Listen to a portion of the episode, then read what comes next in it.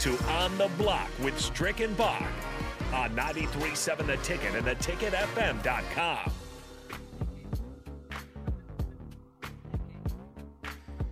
We are back here on the block live from the Mercado by Certified Piedmontese at 84th and Havelock. Come say hi. Uh, Strick is here on location. Of course, the Husker Hall of Famer, longtime NBA vet. Uh, special for today only buy one, get one free at all gelatos and sorbetos. And uh, we are at the Mercado, so uh, lots of cuts of meats like the Porterhouse, T bone, boneless neck strip, filet mignon, tomahawk, cowboy ribeyes, and more.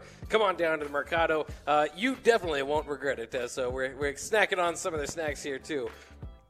Absolutely delicious as always. Phenomenal. So, uh, we will uh, we'll, we'll give the NIL stuff a break. We've been talking about it all day uh, here on 93.7 The Ticket and so far out on the block. Uh, it is fascinating. It's changing the world of college athletics, um, so it definitely deserves more discussion. We'll, we'll talk about it all off season and, and plenty more for sure uh, as we move on. Uh, but I did want to get to this. Of course, the NFL draft did happen last night. Lots to go through there, and we'll get through that and what it means um, for the NFL and those teams. But I wanted to quickly run through um, some of the stats that came out of it for the colleges because I think it always is it's kind of fun to see how it reflects on the colleges and uh, and what it kind of means. So uh, let's go ahead and. Uh, and do that for you. So, Strick, I'll just uh, I'll just uh, read off some of uh, what uh, last night's first round uh, selections did for some of the colleges. We'll start with Georgia, the defending champions. They had quite a night.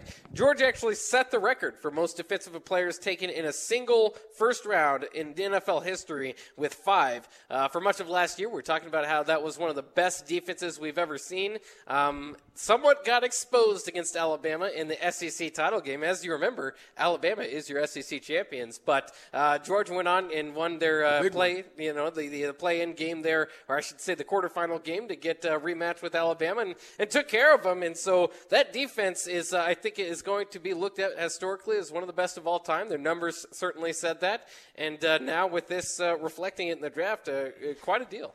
Yeah, they had they had a, a, a, really good run, especially in the first round. I mean, and rightfully so. They they were solid. I mean, from the tackle position to the cornerback position, uh, some solid linebackers rush in. I mean, they had everything that you'd want. I mean, actually, uh, Travon Walker, that was a surprise. A lot of people uh, thought that uh, Hutchinson was going to be able to land that first spot, spot but um, that wasn't necessarily the case, and, and that, that surprise there uh, for some, but to him, maybe not.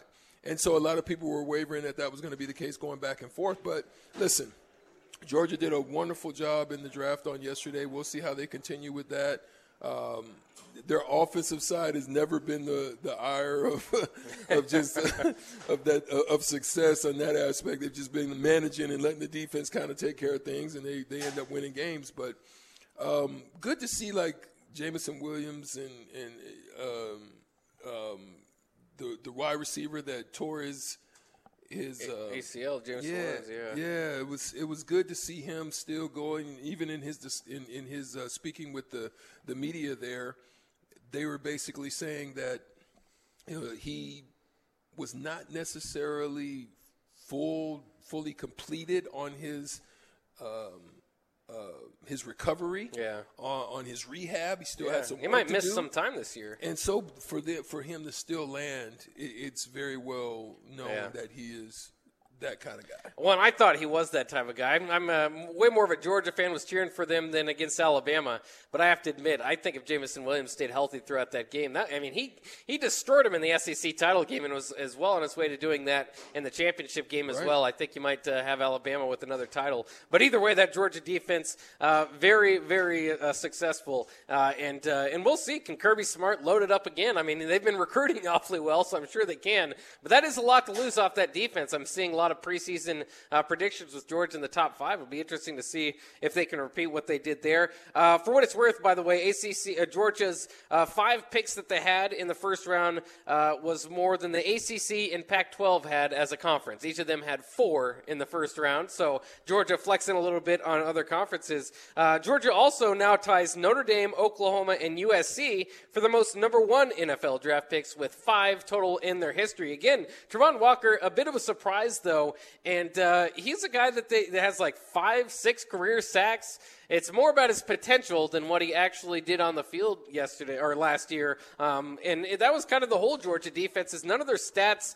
shined uh, so brightly um, because they had so many playmakers all around the field. Um, so it was kind of interesting there. I still think they might uh, they might regret that. I like Travon Walker, maybe as a top 15 pick. I don't know about the number one pick in the draft, but for what it's worth, for what it does for Georgia, is now they're tied uh, with Notre Dame, Oklahoma, and USC for most number one picks in history of the NFL draft. I mentioned the Pac-12 and the ACC had four picks in the draft. For what it's worth, the Big Ten had seven. The Big 12 did not have a first round pick for the second consecutive season. Um, so, not a good look for them. By the way, Houston, Cincinnati, and BYU, all teams that are going to join the pack or the mm-hmm. Big, t- Big 12 probably around 2025, they all have had picks in the last two rounds. So maybe we all talk about Oklahoma and Texas leaving and how much that's going to hurt uh, the Big 12. Would, it would have helped them out as far as first round draft picks if you kicked them out, bring in Houston yeah. and Cincinnati and BYU, uh, and, and, that would have helped out the you last two drafts. Yeah, it's, it's, it's crazy. The last guy out of the Big 12 drafted in the in the top ten was uh, was uh, Kyler Murray actually back in 2019. So it's been kind of a dry run for the uh, for the Big uh, 12. Kind of surprised because Oklahoma's uh, you know been able to put up some um, some pretty good pros, and you know it, maybe not a surprise. Texas hasn't been down. They haven't had a first round pick since 20, 2015 the amount of talent that Texas should be able to get. Um, so that was kind of surprising there. Uh, another note with Derek Stingley drafted, uh, now 10 of the 11 2019 LSU defensive starters have been drafted. So we all talk about how. The defense for LSU is always oh, solid. Yeah. They, last year, obviously, they had uh, you know some you know Chase in those group and and also Burrow. That that offensive core was yes. by far their best unit, but yeah, mostly their defense is going to be they, are very good in the cornerback position, maybe in the safety position. They're good um, at the defensive end. Sometimes they'll definitely put some out, but their their defensive linemen usually are also pretty solid. Oh, yeah. So they're they're pretty solid across the board in their defense. No yeah, it's just crazy because you do talk about that offense all the time with Joe Burrow, uh, and like you said, the, the Ja'Marr Chase and the, you know the wide receivers that they threw out there, uh, Justin Jefferson, but um, that defense probably doesn't get talked about enough with now all those guys being drafted. The one, the lone player, at the starter that hasn't been drafted is Glen Logan, and he might get drafted here. Projected probably undrafted free agent, um, but for what it's worth, he does have a deal with WWE lined up, so oh, you might wow. you might hear about him too, and he's uh, he's on his way that, to make that's the pro you uh, that's the pro, pro uh, nil money right there. Normally they jump over and get into the wrestling side of things. Oh that's yeah. crazy. That's yeah, at least uh, not a bad idea for him. You can say he's a former, you know, one of the best, one of, on one of the best defenses of all time, though he might not have been the best uh, player on that unit. Uh, for what it's worth, there too, as we're talking about LSU, since 2007, LSU has had five defensive backs selected in the top six. All other schools combined have five.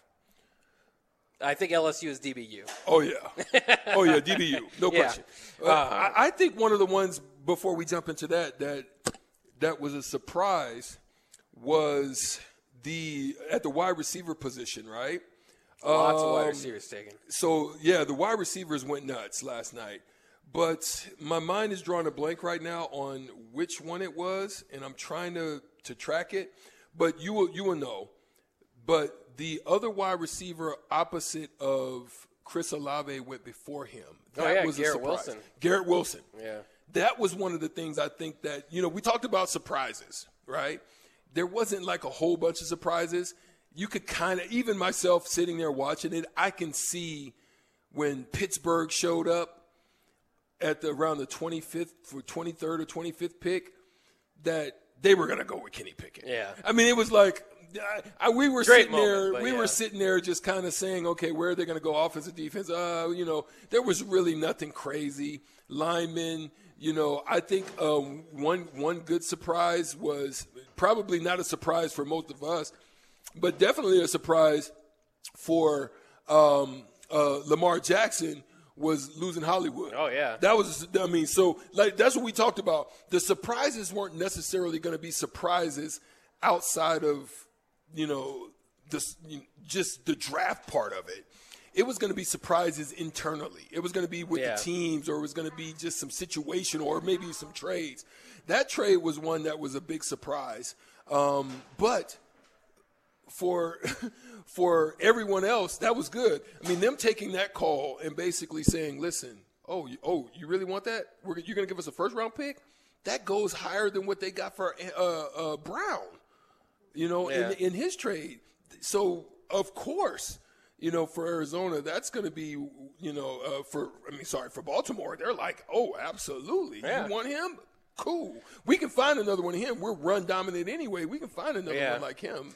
We want that first round. Well, and it's interesting for, for Arizona too to do that is because there's so many. It's it's such a good wide receiver draft, and with Hollywood, you know what you're getting, right? He's a thousand yard receiver. I think uh, I think Arizona has only had one since 2017, so you know maybe that's part of the appeal. He's Kyler Murray's teammate in college, all that stuff. I understand, um, but the one thing that doesn't make a whole lot of sense there is the the money that he's going to be owed. They're going to pick up his his option on his fifth year, but you know you just kind of fast forward. If you would have drafted a, a wide receiver there then you have a you know four or five year timeline where you can uh, play on the rookie contract. Now they're like, oh well, we don't need. We're, we want. We're going to trade the that in, in to know that we're getting a, a, decent wide receiver in Hollywood Brown, but they're going to have to pay him in two. You're gonna have to pay him. Yeah. and that's what I'm saying. And that's what we talked about with the draft.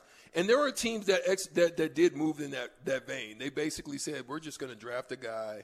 Uh, we're gonna move this out of the way. We're gonna draft a guy. We're gonna re- retain his his rookie rookie contract, and then we may be able to pay somebody else Yeah. that we want to retain. Maybe not for as much money because the linebackers right now, the the, the, the, the wide receiver bag has changed tremendously. So let's go Yeah. with let's go with the linebackers right now. it's, it's maybe about five million less or uh, in total overall, or maybe 40, 40 million less in total overall. That we would have to pay for the linebacker that we got, as opposed to having to pay this wide receiver now what, it, what, what they're asking. Well, and that's what I liked. I liked what the, the Titans did uh, in getting, getting rid of AJ Brown. Um, not necessarily that, right? AJ Brown's an up and coming wide receiver, a thousand yard receiver himself. Um, but basically, his bag's coming up. He needs the money, so they said, "Yeah, we'll trade him off to the Eagles, and uh, and we'll get the next AJ Brown and Treylon Burks." That, and have a rookie contract instead. A freaking carbon copy. Yeah, but I think he's got even more over the top skills. yeah, And he didn't necessarily run a tremendous 40, but when you look at his tape, he's got on field speed. Oh, because yeah. you've seen him clear space from safeties, wide receivers, you know, left them behind. They couldn't catch him, but he maybe just didn't run a good 40, but he on the field is a phenomenal talent. And we always talk about Kenny Pickett's small hands or Joe Burrow's small hands. No problem there with Treylon Burks, who, as they mentioned on the broadcast last night, uh, they needed to to go in and make a, a extra extra large gloves because the extra large gloves that the that they made He's got some fit. picket fences. Yeah, he's got some huge hands. Uh, all right, let's get back to a few stats here from college football in the draft. Uh, in fact, we'll do that once we take a break. We're actually up against the clock. I have a few more stats uh, um, from college football that's a little bit interesting. We'll also uh, get into some more things here in sports, specifically Kenny Pickett, the new face of the Steelers. And uh, how does that reflect on Mark Whipple? Hey, our guy, Nebraska offensive coordinator there. We'll talk about that next here. We are live on the block from the t- from the Ricardo, excuse me, by Certified Piedmontese at 84th and Havelock. Come on down and say hi. We'll be out here until six o'clock. We'll be right back after these messages on 93.7 The Ticket.